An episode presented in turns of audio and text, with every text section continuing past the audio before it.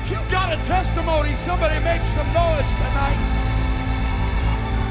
Woo! Turn around, high five about 10 people, tell them I can't forget what he's done for me.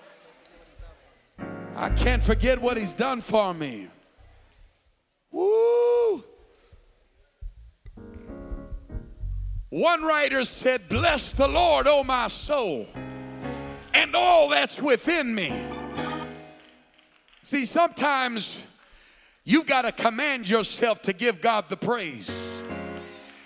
How many of you understand that this old carnal nature, this old carnal flesh, doesn't always feel like giving God the praise?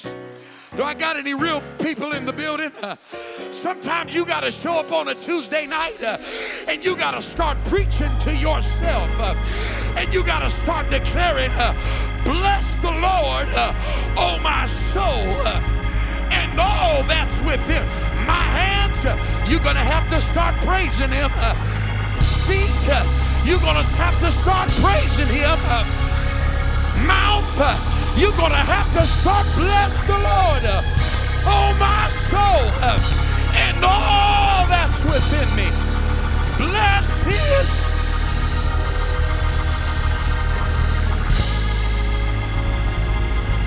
And then, then the writer starts preaching to himself and giving himself a good reason to bless the Lord. He said, Bless the Lord, oh my soul, and forget not all of his benefits. He started telling himself, Boy, don't you forget where God brought you from tonight. Don't you forget what God did for you this week already. If you can't find a reason to praise Him uh, right now, uh, just reach backward a little bit uh, and forget not all of His benefits. I don't wake up on a hangover anymore. That's a benefit. I got a reason to live. That's a benefit.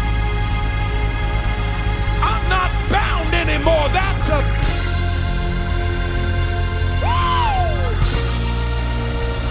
Somebody give him a praise in this place. Hallelujah.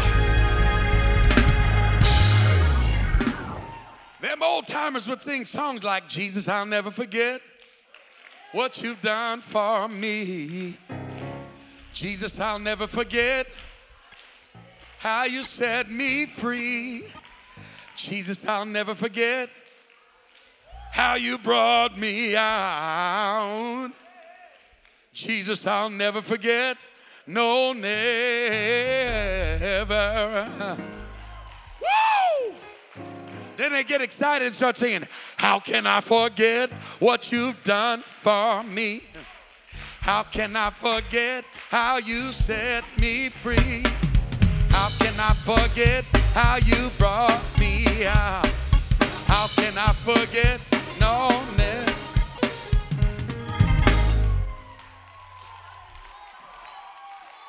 Well, if we're going to sing it, we might as well sing it. Problem is, all these babies don't know all the new songs, all the old songs. I mean, they can play, How Can I Forget? How Can I Forget?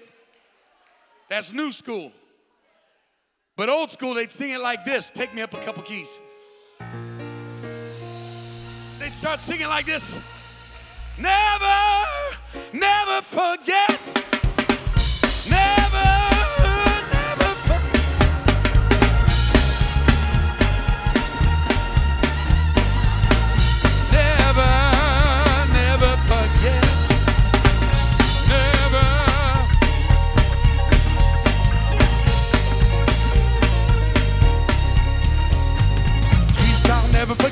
what you've done for me. Jesus, I'll never forget how you set me free. Jesus, I'll never forget how you brought me out. Jesus, I'll never forget. Take it up. Never forget how you set me free.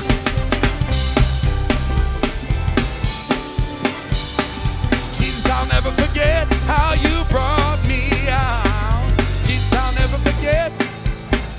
your hands.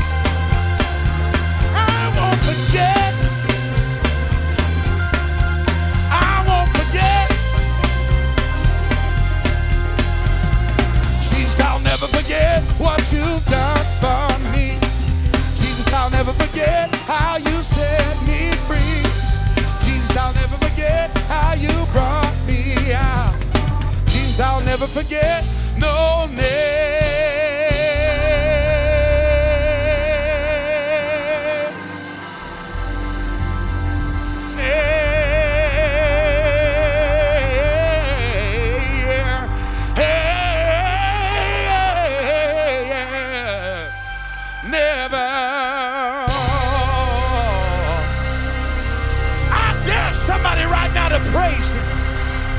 Hey!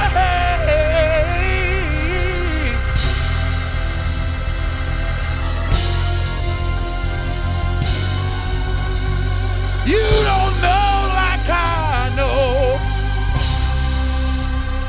what he's done for me. Push your neighbor, tell him neighbor, tell him neighbor.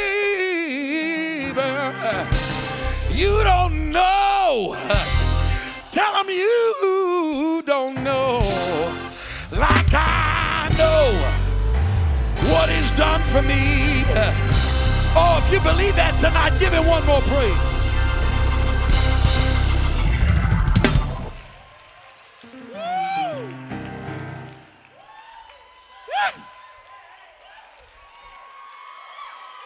Something about them old songs. Mm. how I got over, how I got over. My soul looks back and wonders.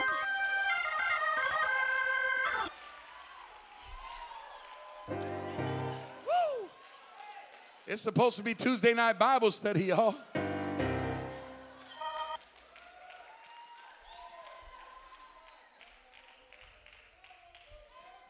Angels in heaven done sign my name. If you don't believe that I've been set free,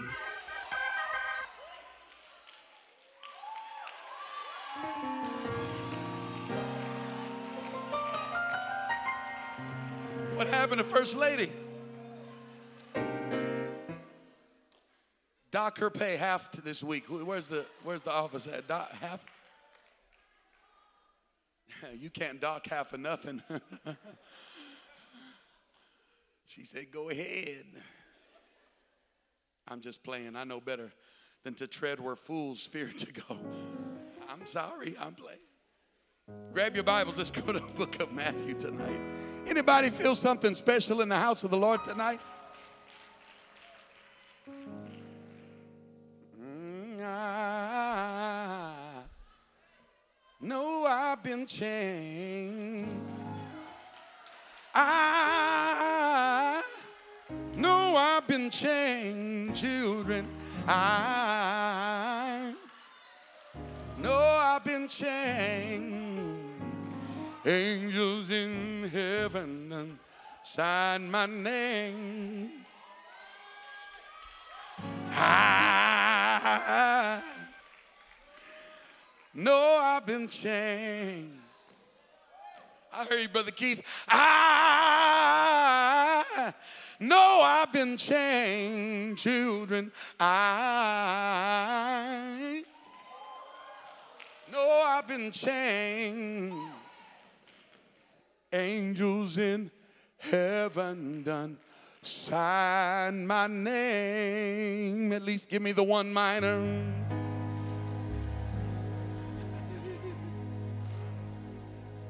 It's Matthew chapter 22. Amen. Anybody grateful for what the Lord did here this past weekend? Oh, my, my, my. Sunday morning when we finished around here, there was another one baptized in Jesus' name for the remission of their sins. And there's just no telling uh, what the Lord accomplished this weekend and what remains to be seen. Amen. And uh, I'm grateful to be able to come into the house of the Lord and feel what we feel here tonight.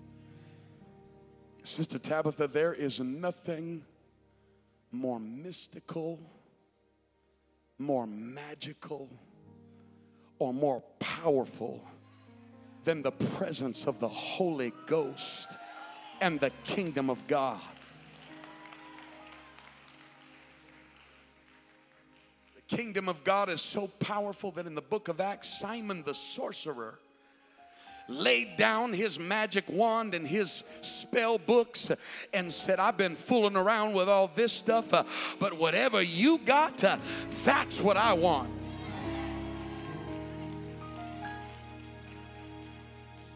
Yeah, you want real power, it's in the Holy Ghost. You want real authority, it's in the name of Jesus. You want to be able to make demons run, it's in the power of God's word.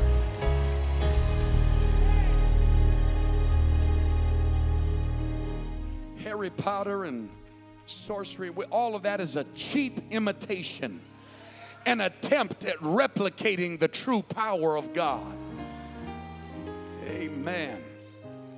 Amen.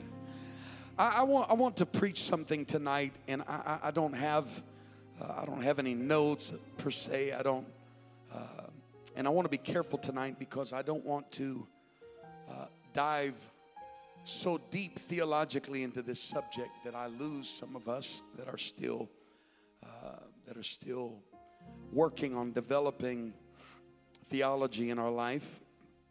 But I want to preach something that that I believe is one of the keystone revelations of making it when Jesus comes back.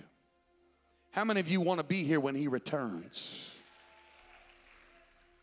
Anybody made up in your mind, I don't want to backslide. I don't want to get washed out to sea. I don't want to get left behind. I don't want anybody beside me made up in your mind, I, I got to make it when he comes. I got to be part of that number. Amen. Matthew chapter 22, I want to begin reading at verse number 36.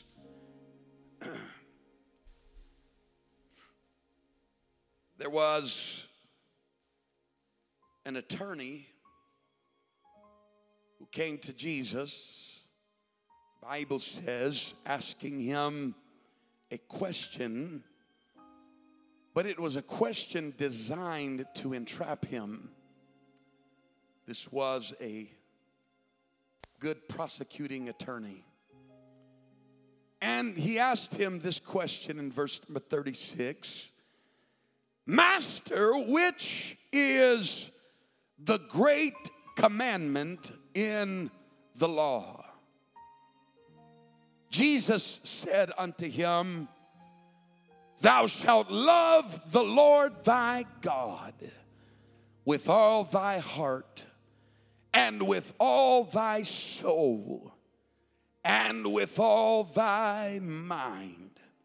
This is the first and great commandment. And the second is like unto it Thou shalt love thy neighbor as thyself. Tell your neighbor, as thyself. On these two commandments hang all the law and the prophets.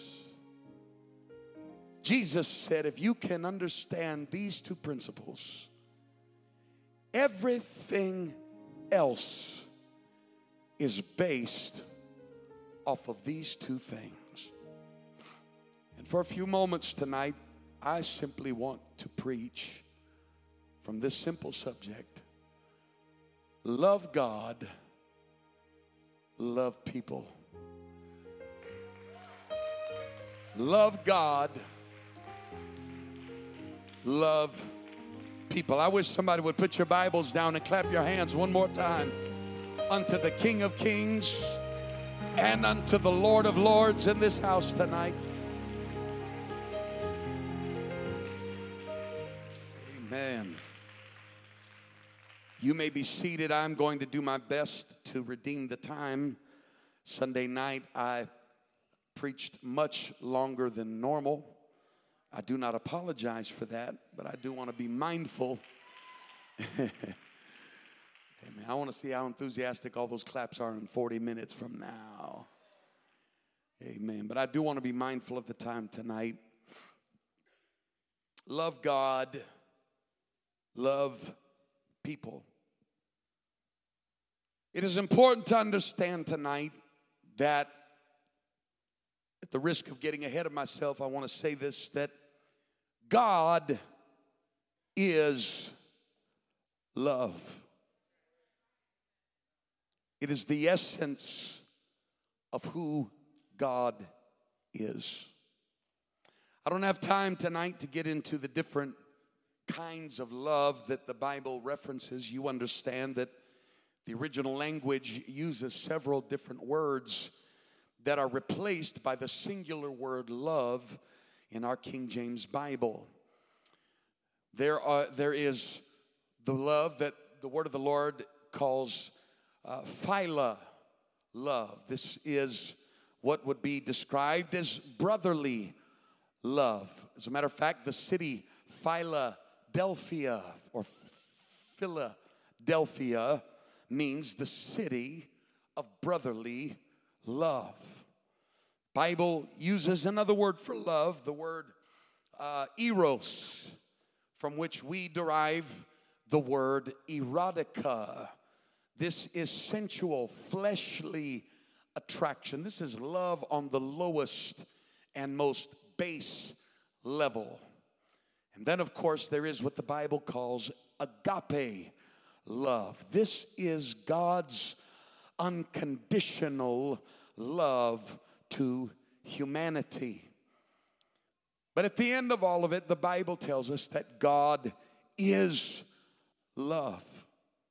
And there are several attributes of God that are communicable attributes to humanity. These are attributes that are superimposed in the creation of mankind. These are attributes that not only define the essence of who God is, but they are reflected in the creation of humanity. As a matter of fact, if you go to the book of Genesis, the Bible tells us that we are created in the image of God. Somebody say the image of God. That term is coined in the Latin as imago Dei.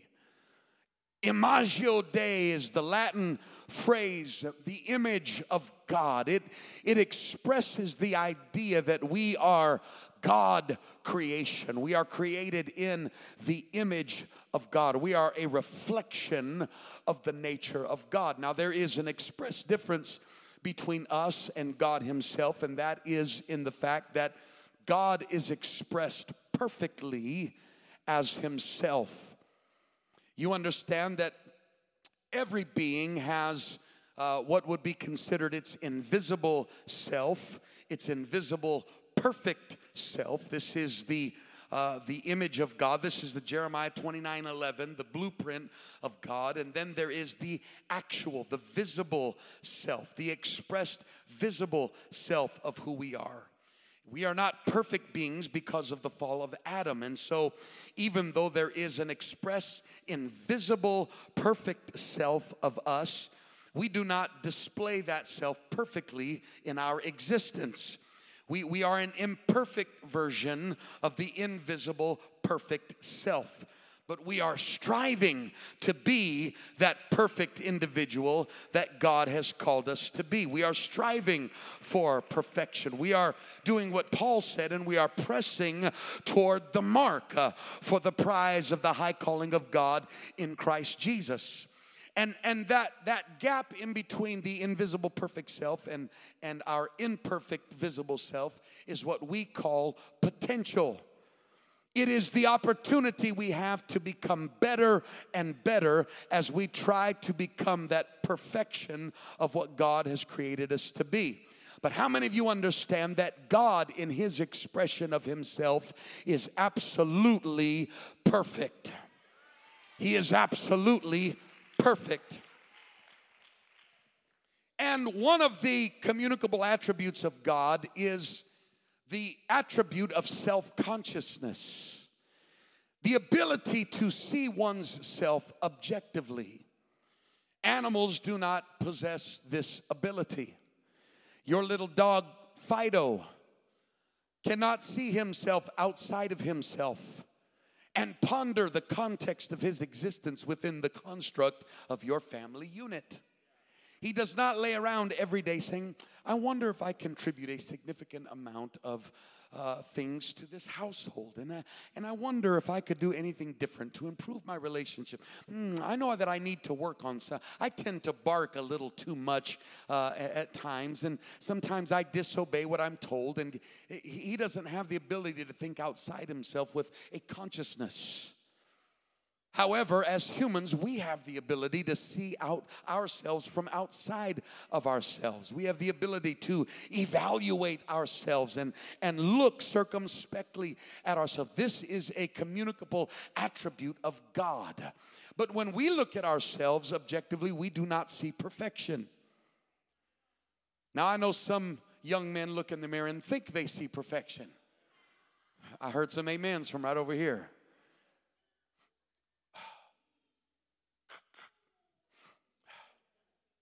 Good looking stud, you.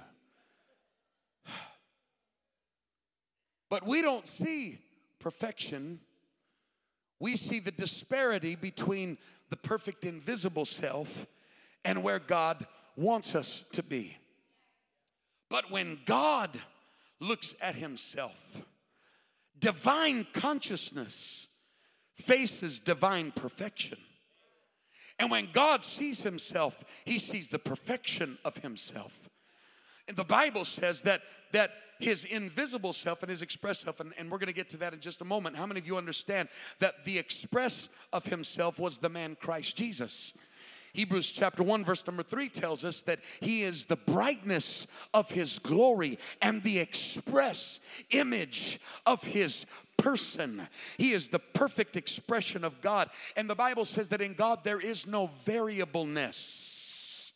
There is no variableness between the invisible self and the visible self. There is no variableness. There is no discrepancies between the invisible and the visible of God. As a matter of fact, uh, the Godhead, Brother Donnelly, is a perfect motif uh, by which we can understand human community by. I'm going somewhere following me uh, because in the relationship of the Father and the Son, it is not how we typically view Father and Son as a separate entity. But in, in the word of the Lord, Father is only an indicator of the invisible of God. Son is simply something that is used to describe the visibleness uh, of God. This is not two separate people. Uh, this is the same person uh, who has become expressed, uh, who has become manifest uh, in the earth. John chapter 1, verse number 1 says, In the beginning uh, was the Word, the Logos.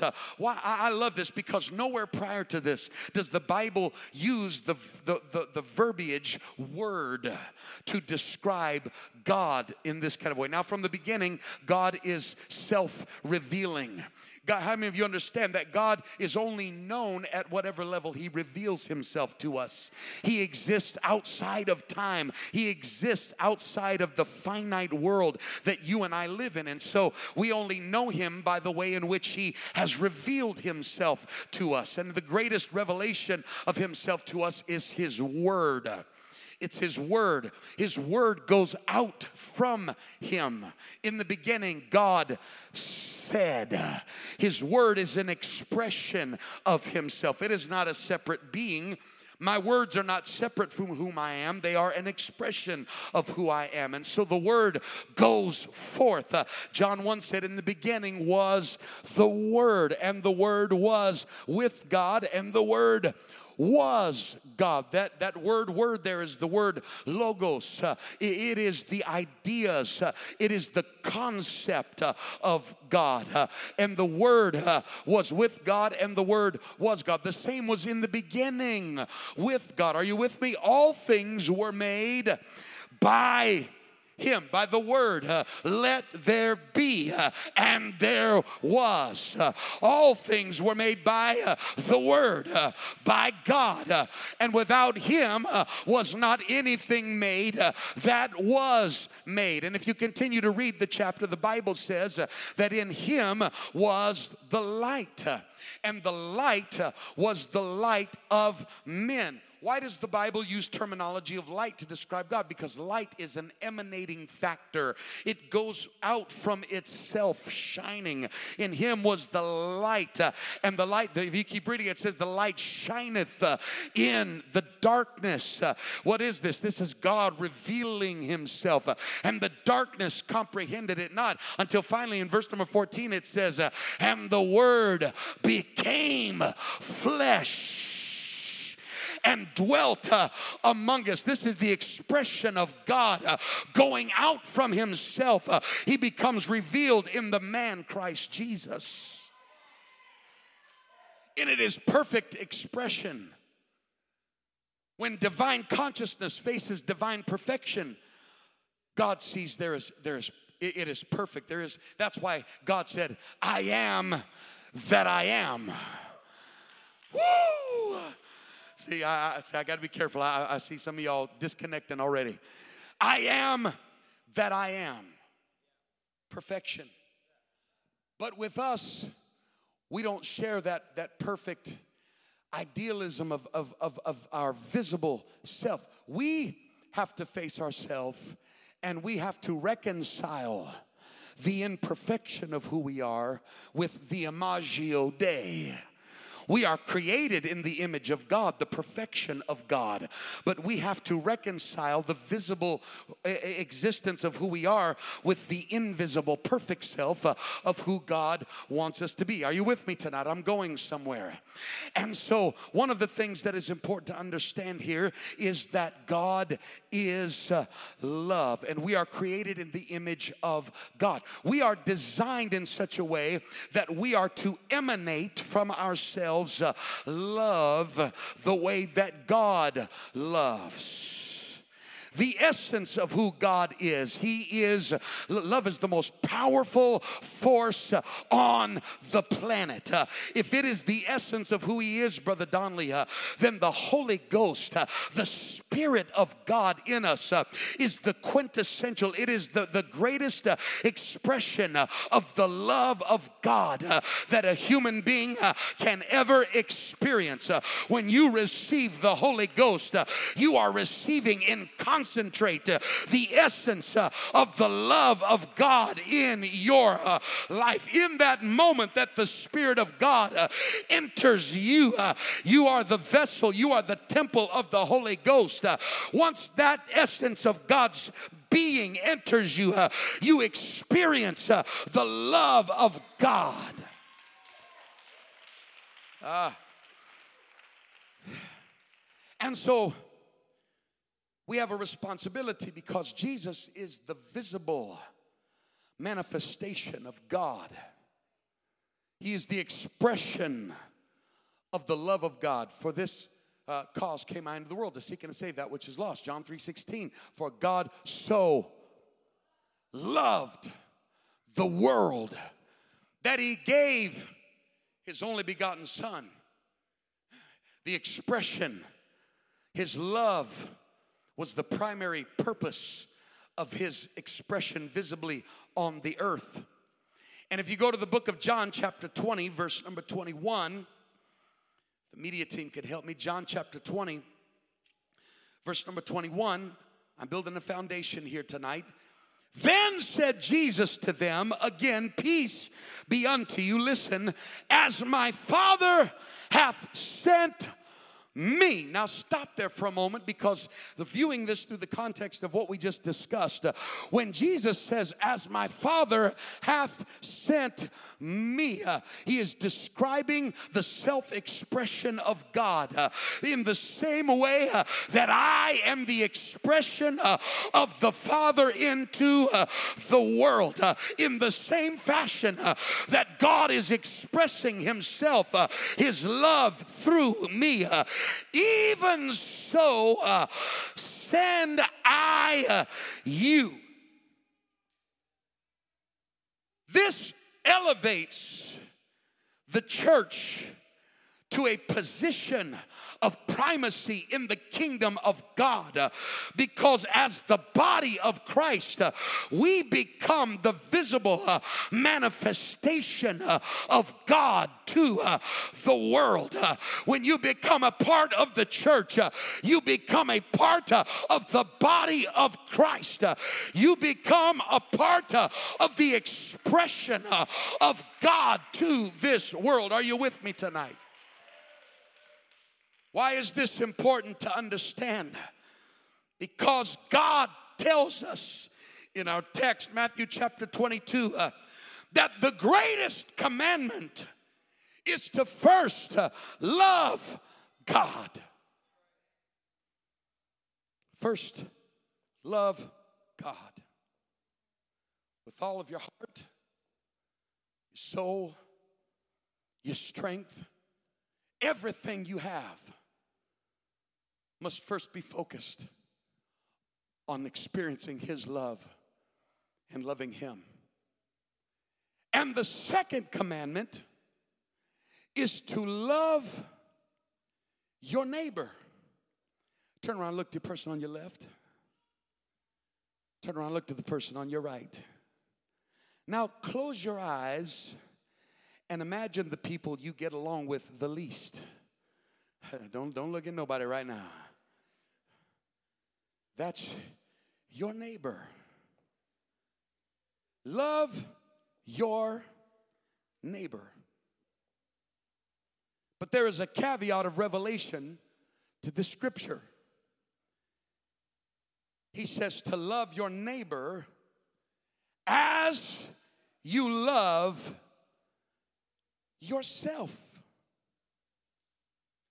Loving people is dependent first on the dynamic of self relationship.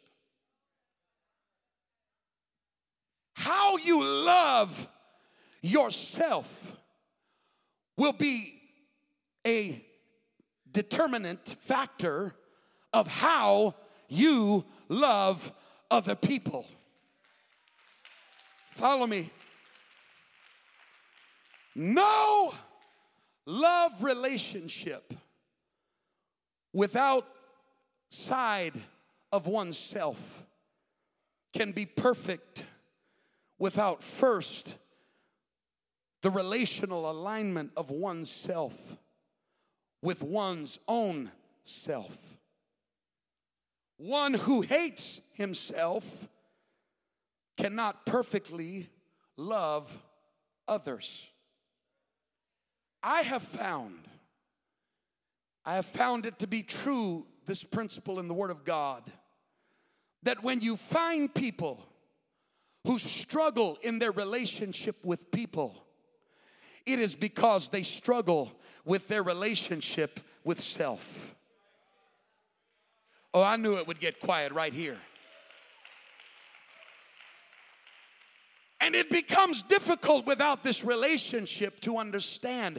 When you witness people uh, that are that are that are at odds in their relationship outside of themselves. Uh, and it just seems like they have a difficult time getting along with other people. Uh, if you're not careful uh, you, can observe this and think that it is because of interpersonal problems between people. And and it's just because there is a, an issue going on. And one of the characteristics of people as human beings I'm a people people, you're a people. Uh, one of the characteristics that we have uh, is when there is a dichotomy uh, of dissonance uh, between our self uh, and our perfect self, uh, we tend to blame other people.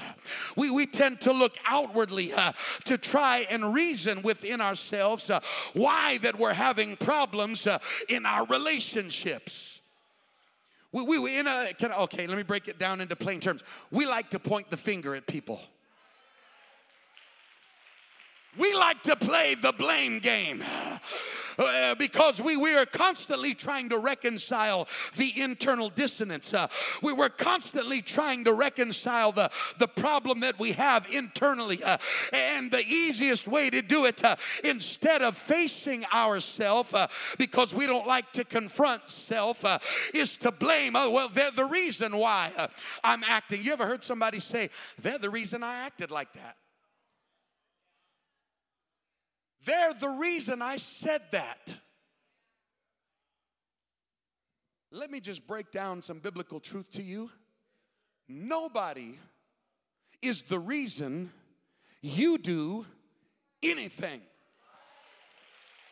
Whoa, I just lost some of y'all right there.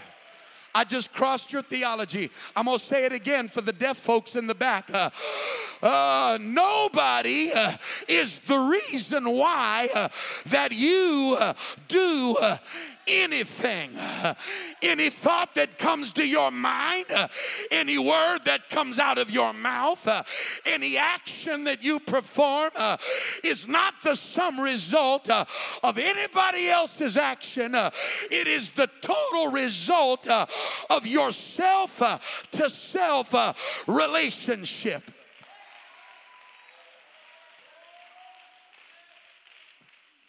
This is why when you witness self imperfection, which was only modeled by Christ Jesus, he could be nailed to a cross and say, Father, forgive them, for they know not what they do. This is why he could be slapped on the face and turn the cheek and give them the other cheek. This is why uh, when they cursed him and mocked him, uh, that he would utter not a word because there was perfection uh, within his self to self uh, relationship. Uh, oh, somebody better hear me right now. When you are tempered internally and you are in, in alignment with the imago Dei, the image of God of who you're supposed to be, there's nothing anybody can do to get you to come come off of the bubble. Uh, you can't get me mad enough to cuss you out. I can't get no help in the building. Uh, you can't get me mad enough uh, to storm out of a room on you. Uh, why? Because I'm in alignment uh, with Imago Dei. Uh, my, uh, come on, somebody. before you can ever have relationship self to other, you first have to fix self to self. you cannot love people out of a reservoir of love that you do not have for your own self.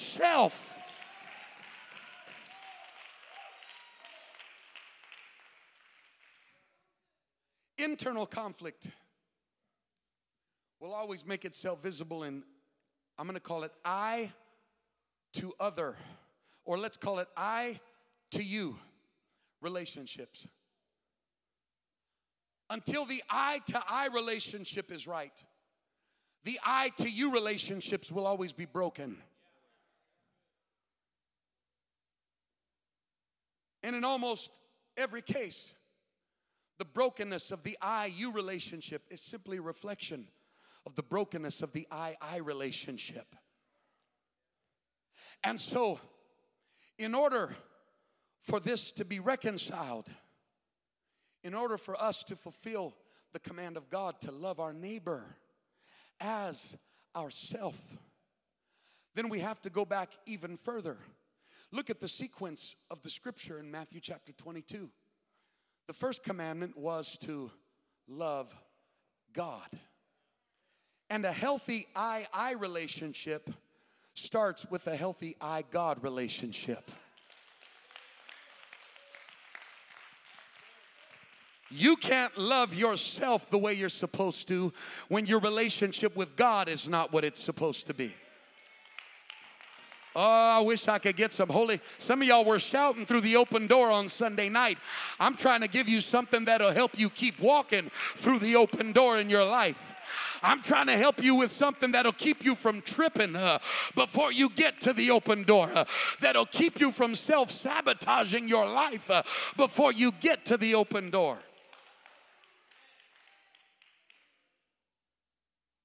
You see, the Imago Dei is superimposed and pressed into the existence of humanity when we behold his glory face to face. Even in the creation of mankind, he forms man from the dust of the earth and he breathes into man. He, he goes face to face with mankind. And what does he breathe? It's the essence of life. And man becomes a living soul. It is in the face to face with God that we are reconciled to the image of who he is.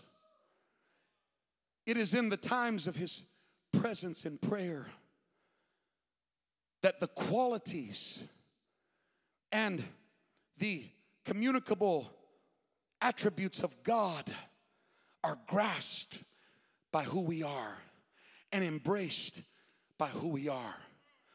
It's spending time in His presence until we come from our place of prayer and we are like Moses and the glory of God is emanating from us. The glory of God. This is powerful because in John chapter 20, verse 21, put it back up there where we just read the, the, the phrase there where he says, uh, Even so I send you. If you study this out in the Greek, there is a, a word called doxa, D O X A. And the doxa, or the sending by God, means to be sent, carrying the glory of the sender. Carrying the glory. And you cannot carry the glory of the sender without spending time with him. You cannot carry the glory uh, of God's love in your life uh, without spending time with him in relationship. Oh, you can't have real love in any relationship uh, without spending time with somebody, uh, without entreating them, uh, without speaking to them, uh, without there being dialogue. Uh, oh, you've got to spend time uh, with God in order for there to be an I God relationship. if my wife and I are going to keep our love, we've got to communicate one to another. Why? When God speaks, his words have creative power. That's why when you spend time in His Word, uh, there is creation uh, that is taking place. Uh, you're not just reading the Scripture. Uh, while you read the Word, uh, it's the living Word, uh, and it is speaking into the dysfunction of your imperfect self. and as His Word speaks into the imperfect self, it begins to reconcile the imperfect you with the imago Dei. As you begin to read the Word of the Lord uh, concerning humility uh, and submission uh, and the glory of God. You're not just reading another textbook uh, at your school, uh, you are handling the living Word, uh, and the living Word is reconciling the I God relationship. it is closing the gap between the imperfect self and the imago Dei, the blueprint of who God said uh, that you could be. Uh, it begins to close the gap uh, of the dysfunction uh, of where you are uh, and where God wants uh, to take you. When you spend time in His presence and you're praying in the Holy Ghost, uh, something is happening. Uh, there is spiritual formation, uh, just like Genesis 1, uh, and the Word uh, came forth. Uh, but before there was Word, the Bible said the Spirit of the Lord moved upon the face of the deep. and when you're spending time with God and you're praying in the Holy Ghost, there is spiritual formation that is happening to you. God is straightening out the chaos uh, of your emotions. Uh, God is fixing uh, the dysfunction uh, of your mental uh, messed upness. Uh, he's fixing all of the things that are out of order in your life, and He is bringing reconciliation. He's bringing healing. Come on, I'm preaching to some people right now. It's not the will of God that you live your life in the dysfunction that you were raised in. It's not the will of God that you keep behaving the way that mama behaved and grandmama behaved and great grandma. That's a lie from hell. There is an imago Dei. There is a potential of God. And if you'll spend time with Him, if you'll spend time in His Word, God will lift you up out of the chaos. God will pick you up out of the dysfunction and bring you into the beauty of wholeness.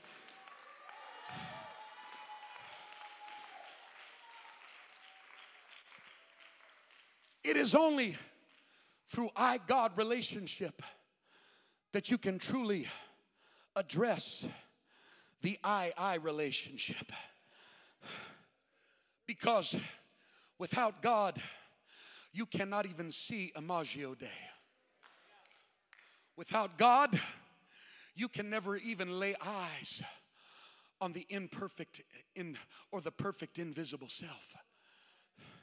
But when you get inside of God, all of a sudden you begin to see the potential. I begin to see how God wants me to be. I begin to see how God wants me to speak. I begin to see uh, that my thoughts aren't lining up with how God wants me to think. I begin to see uh, that my speech uh, isn't lined up uh, with how the word uh, wants me to speak. Uh, I begin to see, and then I look, now I can evaluate I, I, and my self conscious ability that comes from divine consciousness allows me to look at self and step outside and say, I've got things things I've got to fix. Uh, there's problems that have to be reconciled. Uh, I've got to deal with uh, all of this uh, precedes uh, I to you uh, relationship. all of this comes before my relationship with other people. I begin to see I'm the problem here. I'm the one that's got an attitude. I'm the one that needs to deal with rebellion. I wish I had some real people in the building.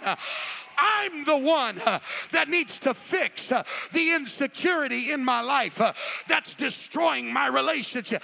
I got to come on, somebody. It is only when you come face to face with yourself and begin to heal and let the Holy Ghost remake you.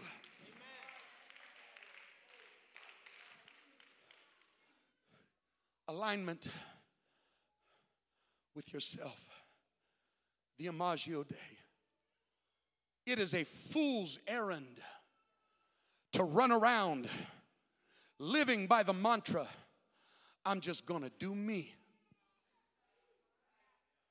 Because humanity, rooted in humanity, is self destructive. Humanity, rooted in self, always brings self sabotaging destruction. The only way that humanity brings an expression of blessing is when it is grounded in the Imago Dei. It has to be grounded in God, it has to be grounded in truth. And the closer to that truth you get in yourself, the greater display of potential comes out of your life. The closer you walk in alignment with the Imago Dei, the greater the eminence of God's power and His glory reaches from out of your life. Conversely, the farther out of alignment that you walk in self will, in self rebellion, the more dysfunctional life becomes.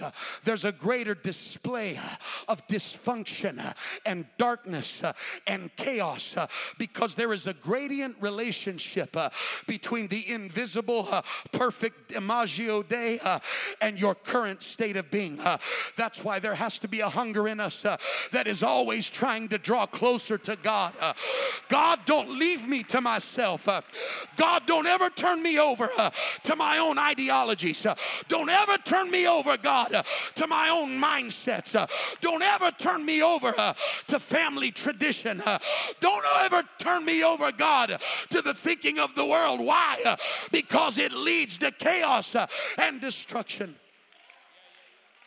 That's why we sing songs like, Draw me close to you.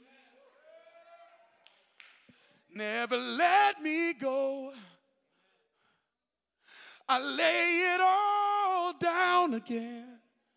What are you laying down? Self will, self ambition, self desire. To hear you say that I'm your friend, you are my desire. Somebody tapped into the fifth dimension and wrote the lyric No one else will do. Nothing else can take the place. And then the chorus he goes on, because you're all I want. You're all I ever needed. You see, when you see the dysfunction of people, it's because somewhere in the chain there is a break in relationship. Somewhere in the chain there's a brokenness in our relationship with God. So, in the I God relationship, we can then address the I I. And to address the I I relationship takes humility.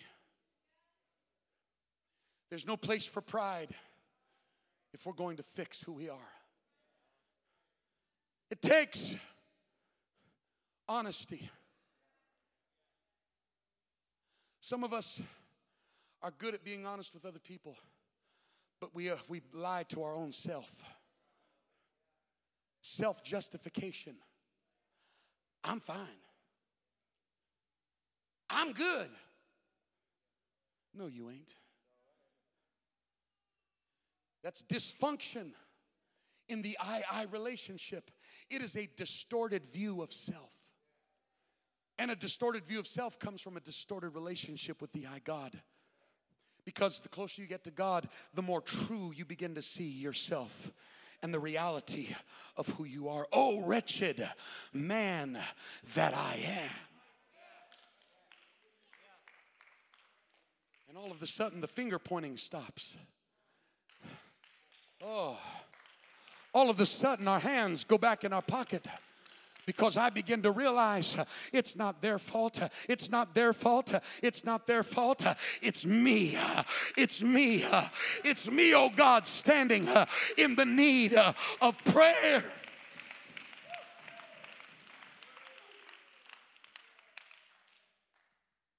The I I relationship takes humility, honesty,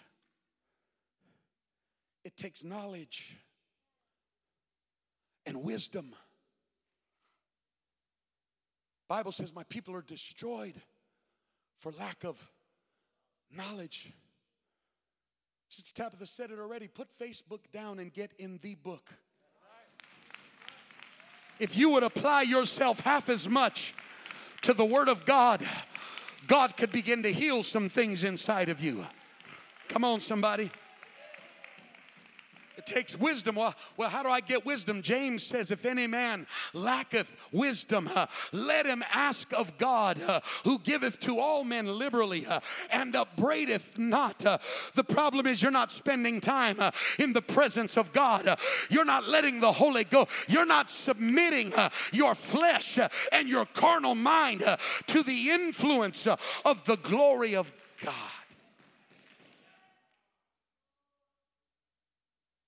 Didn't know this was all packed in those two verses. It is only when we bring reconciliation between the I God and the I I relationship that we can then obey the commandment to love our neighbor as ourselves. To begin to love them the way that God showed me to love myself. This, these are the two greatest commandments. In other words, it don't matter how long your dress is. If you can't love other people, you'll never make it to heaven. It's going to get tight before it's done tonight. I don't care if you never miss a service. And when you do, you're responsible enough to let your shepherd know. Maybe you're irresponsible and you don't let him know. I don't know. I ain't looking at nobody right now. But I don't care if you never miss a church service. If you can't love people, you've missed the whole thing. I didn't say it, this is what the word of the Lord said. These are the great, everything else hinges on these two. Com- if you miss these two things, you miss the whole kingdom of God.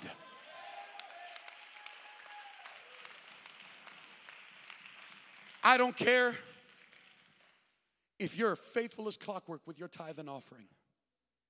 If you can't love people, you won't make it to heaven.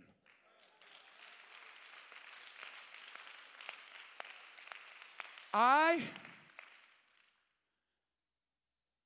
become afraid when I hear apostolics run around talking about, I don't like people.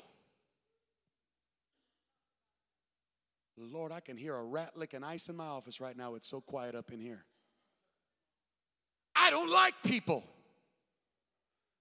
All that is, is a manifestation of broken self. What you're really saying is, I don't like myself. And that's certainly not the speech of God. People are at the center of God's world. People and loving people is at the center of the kingdom of God. And the farther away you are from that, the farther away from God that you are. You cannot be close to God and far away from loving people. Oh, this is really good preaching right here.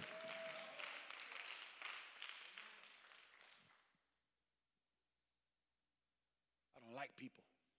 I love them, but I don't like them. Quit lying to yourself.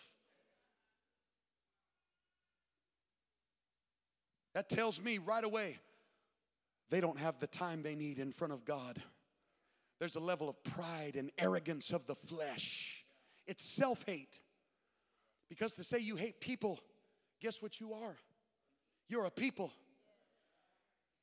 And I hate to break it to you, but those aren't angel's wings behind your shoulder, those are shoulder blades. And you got just as much problems as all of the people that you claim not to like.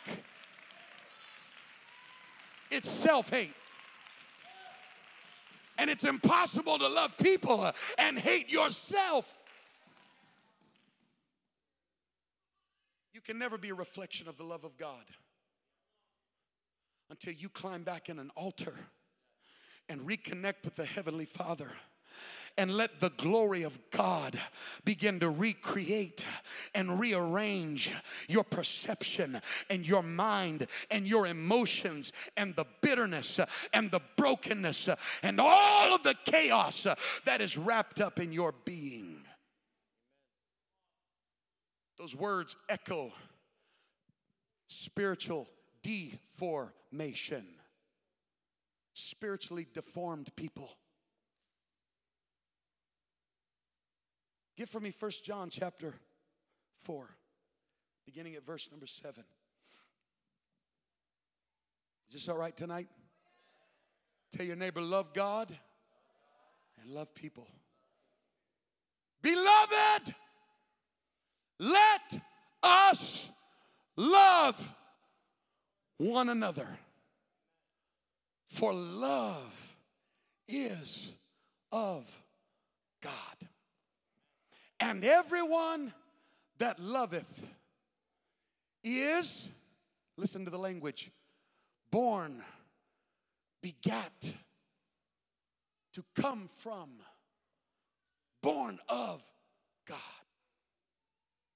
and knoweth God. The writer gives credibility to knowing God by one's ability to love people. You don't love people, you don't know God like you think you do.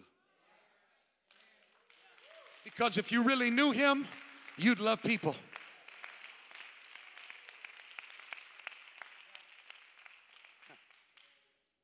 Next verse. He that loveth not. Now I'm going to pause here, and I don't have time to, to delve off sideways. But how many of you know the scripture says that if we love people that love us, that really we have no reward for that kind of love because even the heathens love that kind of love. That true loving people is measured when we love people who cannot or will not return it to us. I'll wait. Well, I do love people. The five people in your echo chamber that'll pat you on the back and agree with everything you want them to say. Jesus said, That ain't real love. Let me test your love the way He loved while we were yet.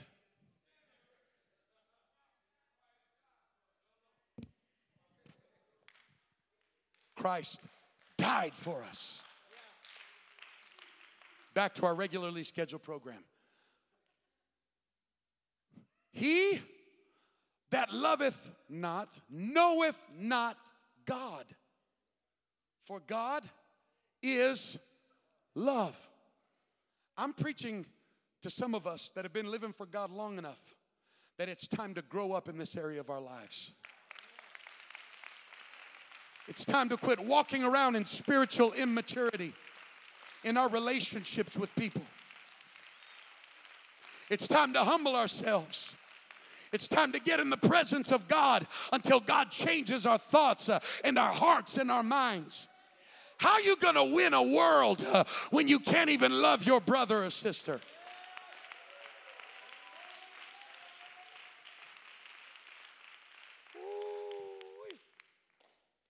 You know this good. Next verse. In this, in what? In this was manifested the love of God toward us. Here is how God manifested his love toward us. Because that God sent his only begotten Son, here's the speech again, right? The invisible and the visible, the perfect expression of God's love. God sent his only begotten Son into the world that we might live through him. Next verse. Herein is love. Here's the definition of love not the messed up, distorted definition that you've given it. Here's God's definition of what real love is. Not that we loved God, but that He loved us. Ooh, I love that because He doesn't use our messed up ability as the litmus test for real love. If you want to see real love, look at how He loved us. And sent His Son to be the propitiation for our sins. Not only did he not play the blame game, you messed up, you did it, you pay the price. Not only did he not play the blame game, but he became the propitiation of our sins. He said, You know what? You messed up, but move out of the way. I'm going to pay the price for you. He's defining love. I know you did wrong, but I'm not trying to make you pay the price for what you did wrong. Let me sit in the seat. I'll take the responsibility of this myself. Woo, see, some of y'all can't amen on that right there. You want to see a real display of love? It's not people blaming everybody else. It's people saying, you know what, it doesn't matter if they're the ones to blame. Uh, let me sit down. I'll shoulder the responsibility of this. Why? Because I love them. Next verse. Beloved, if God so loved us, if this is the way that God loved us, we ought also to love one another. Next verse. No man hath seen God at any time. Woo! I, I can't, I can't go there. We'll be here all night. If we love one another, God dwelleth in us. Here it is the I God, the I I, and the I you, all spelled out in one verse. If we love one another, work your way backward, God dwelleth in us. And there's the I God, and his love is perfected in us. There's the I I. Next verse. Hereby know we that we dwell in him and he in us. This is how you can tell if God's really dwelling in somebody and them in God by how they love people. Your Christianity is worth zero if you don't love people. You are not a representation of Christ when you cannot love people. Come on, somebody. Hereby know we that we dwell in him and he in us, because he hath given us of his spirit. There it is. When we receive the Holy Ghost, what do we receive? The purest form of the love of God. And he didn't give it to us just to be a recipient, but he gave it to us to flow through us because John 20 and 21 said, As the Father hath sent the Son, so I send.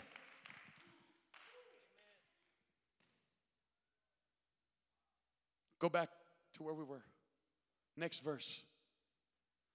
And we have seen and do testify that the Father sent his Son to be the Savior of the world. All of this love of God and loving people centers around the act of salvation, sacrifice, selflessness, giving of ourself, not taking. Next verse. Whosoever shall confess that Jesus is the Son of God, God dwelleth in him and he in God. That's really a oneness scripture, Brother Donnelly. What that's saying is he that confesses that Jesus is God. That's what that is saying. God dwelleth in him and he in God. Next verse. And we have known and believed the love that God hath to us. God is love, and he that dwelleth in love dwelleth in God, and God in him. Are you with me? Next verse. Herein is our love made perfect. This is how you fulfill loving your neighbor as yourself. Herein is our love made perfect, that we may have boldness in the day of judgment. If you don't love people, you're not going to have boldness in the day of judgment. You're not going to be able to stand before the throne with any kind of boldness. Because as He is, so are we in this world. There it is, perfect alignment with John 20 and 21. Next verse. There is no fear in love. Now, I could spend a long time here, but let me stop long enough to say insecurity is one of the greatest manifestations of fear in a human life. Fear is not you being willing to ride a roller coaster or the lack of fear of riding a roller coaster or not being afraid of the dark. If you want to look at the greatest manifestation of fear in a human life, look at insecurity. Insecurity is an ugly, ugly monster. It makes you believe things about yourself that aren't true. And because your self to self relationship is distorted by fear, all of your self or I you relationships become distorted. And because you have a misperception of yourself, you misperceive everybody else's interactions with you. You start putting words in people's mouth that they didn't say. You start placing intentions on their actions that do not exist. You start bringing self interpretation of everybody's actions that really have nothing to do with the basis of their actions. It's rooted in fear The perfect love. I can't love you and be afraid of you at the same time. What if they hurt me? What if they do something wrong? What if they this? What if they that? You will stop your ability to experience love when you live your life in that kind of insecurity. Love always has risk. I love humanity. What if they reject you? I love humanity. What if they hang you on a cross? I love humanity. What if they mock you? I love humanity. What if they bruise your heel? I love humanity. What if they put a crown of thorns on your head? Perfect love casteth out fear.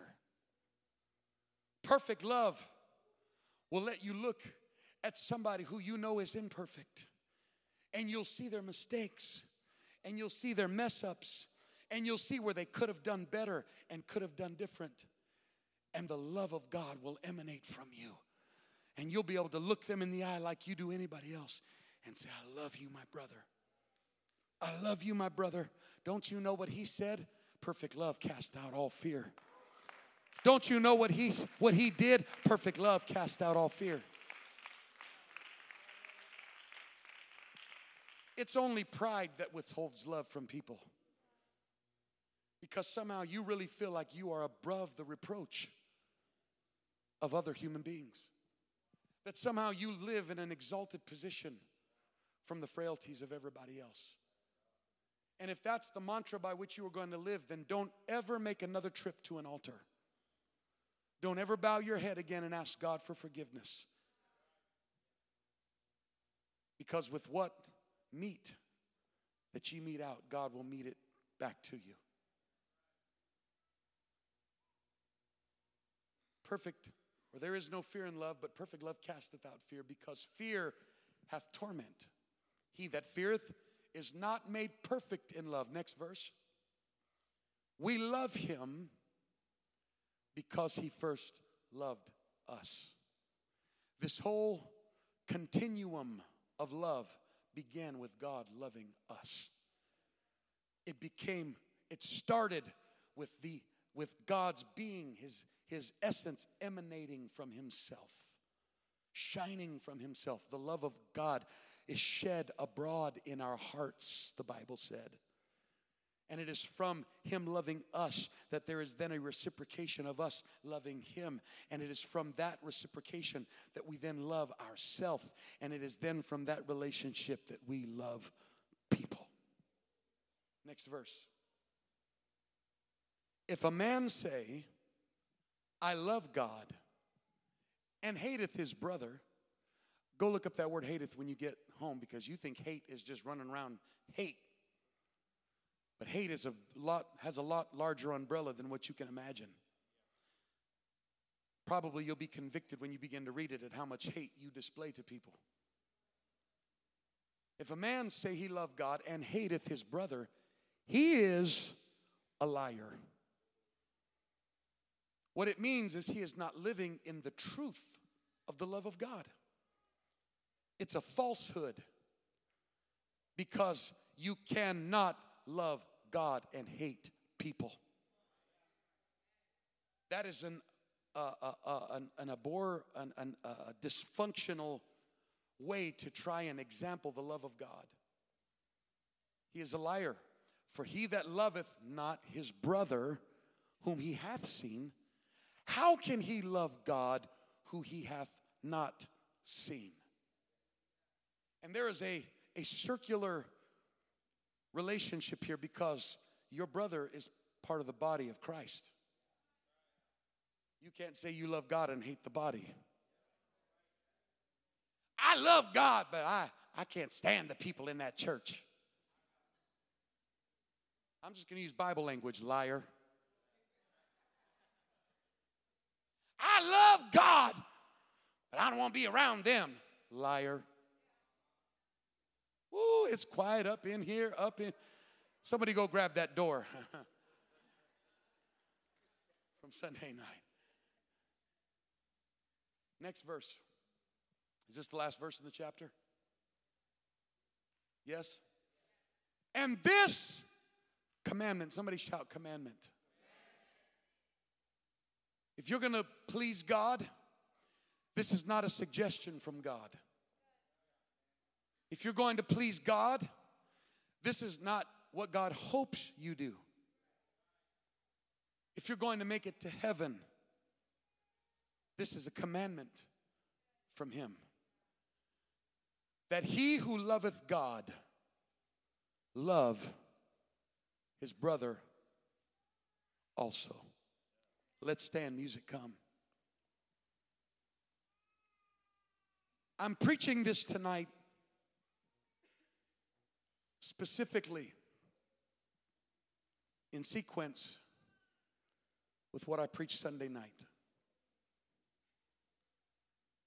Because sometimes you will walk through doors into places that your ambition can take you, but your character cannot keep you.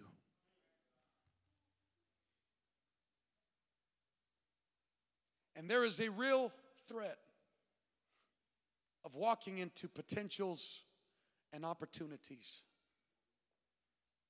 that because of a distortion of character, you can't remain in that dimension of opportunity and blessing. There's places God wants to take some of us that the only thing stopping you is what I'm preaching tonight. You got it down. You know how to sing the songs. You know how to do your tie just right. You know how to get that little apostolic hairdo just right. You know how you're supposed to look. But there's some problems with self. And at every corner, there's friction with relationships. And you don't even realize that all of those relationships are at the heart of the kingdom of God. And God wants to use you. But God can't give you influence because of the distortion and dysfunction that keeps destroying the influence that He wants to give you. God wants to give you favor, but your self hate keeps projecting itself on everybody else. And you can't lead people you don't love. You can't influence people you don't love. You can't even walk with people that you don't love. How can two walk together except they? And there's some of us in this room living frustrated lives, trying to live for God every day of frustration. And the distortion of self keeps trying to convince you that it's everybody else's fault. If that person over there wouldn't talk to me the way they do, if that guy over there wasn't so whatever, this or that or the other, the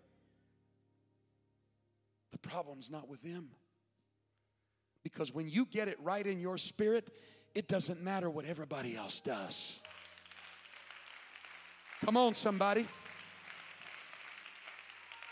I'm gonna deal with this for a minute. When you get it right in your spirit, nobody can do anything to make you leave the post that God has placed you at.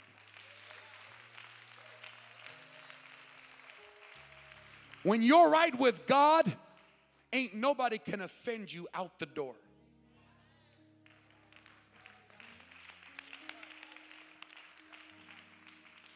Some of us have gotten in a bad habit of running from self. And our answer to self conflict is to walk away, to run. Well, I got a word of reminder from you.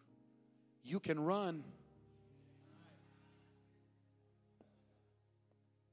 Your running is a dysfunctional response. And you'll live your life like a Jacob, running in fear.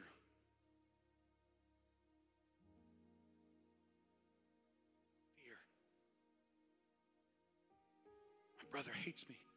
My brother doesn't like me. Huh. My father hates me.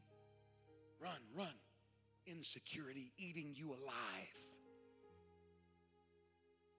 There's going to come a place where God calls you across the ford Jabbok. You want to know what Jabbok means? The place of emptying out. It's the place where God turns you upside down and shakes all of your pockets loose and says, We're going to do an inventory of everything inside of you. I'm going to make you look at everything you're trying to hide from me and everybody else. I'm going to make you face yourself to the point that God says, What is your name? And his self to self relationship is so messed up that he says, I'm Jacob. I am who they say I am. Jacob means supplanter, deceiver. And because his self to self relationship and identity was so messed up, he could never maintain a proper I you relationship. His relationship with his mother was dysfunctional. His relationship with his father was dysfunctional. His relationship with his brothers was dysfunctional. And so it made his family relationship and condition dysfunctional. Jacob, when you going to stop running from you?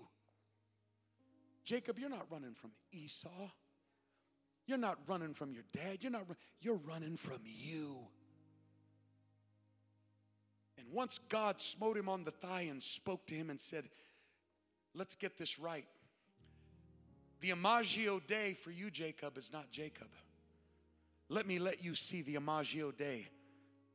You're Israel. Let me show you the image of who you are. And when Jacob saw the Imago Dei,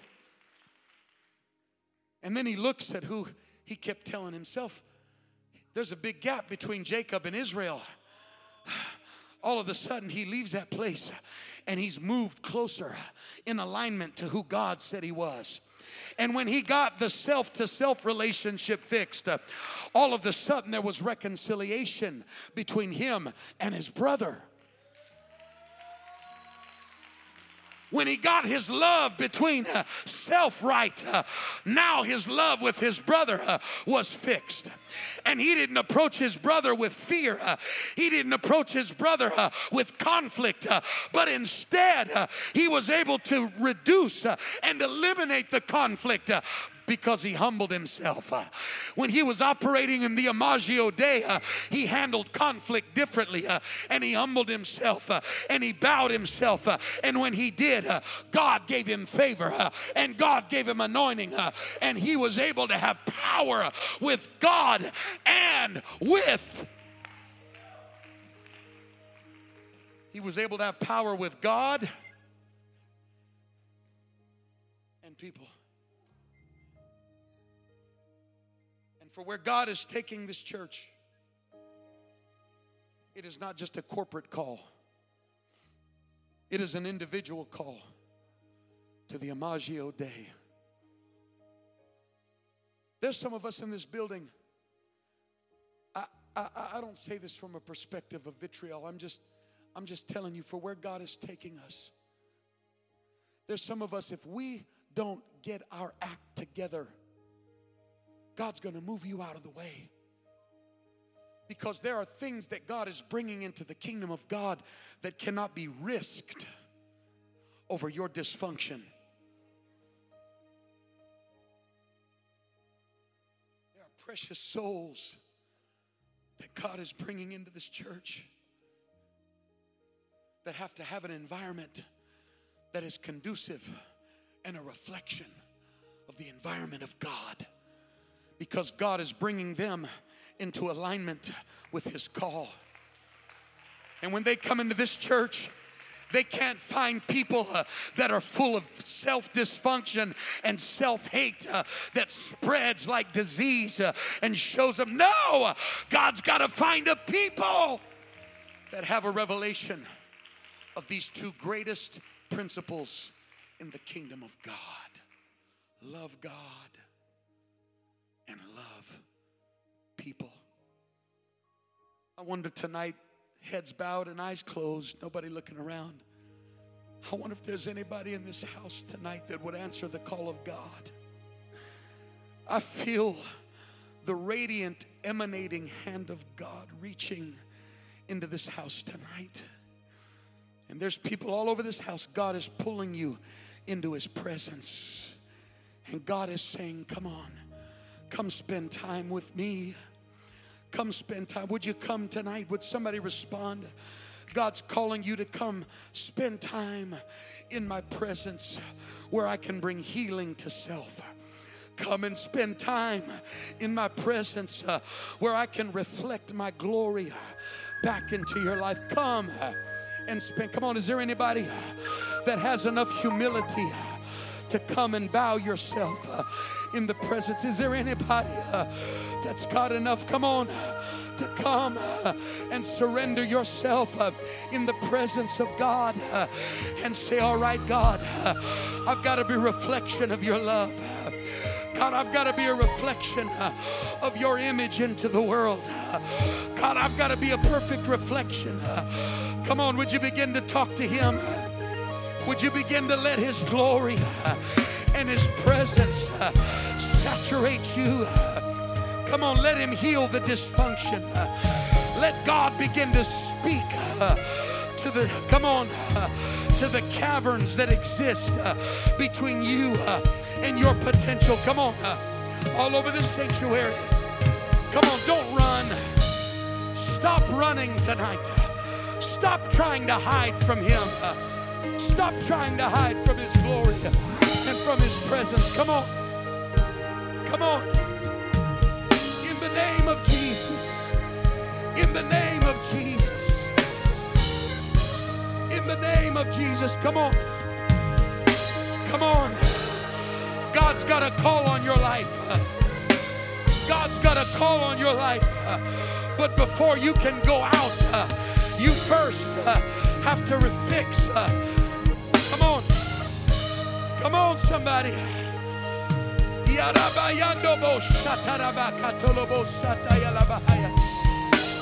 Come on, all over this house. All over this house. Come on, I surrender, God. I surrender, God. I surrender, Jesus. Come on. Come on. Come on in the name of Jesus. In the name of Jesus.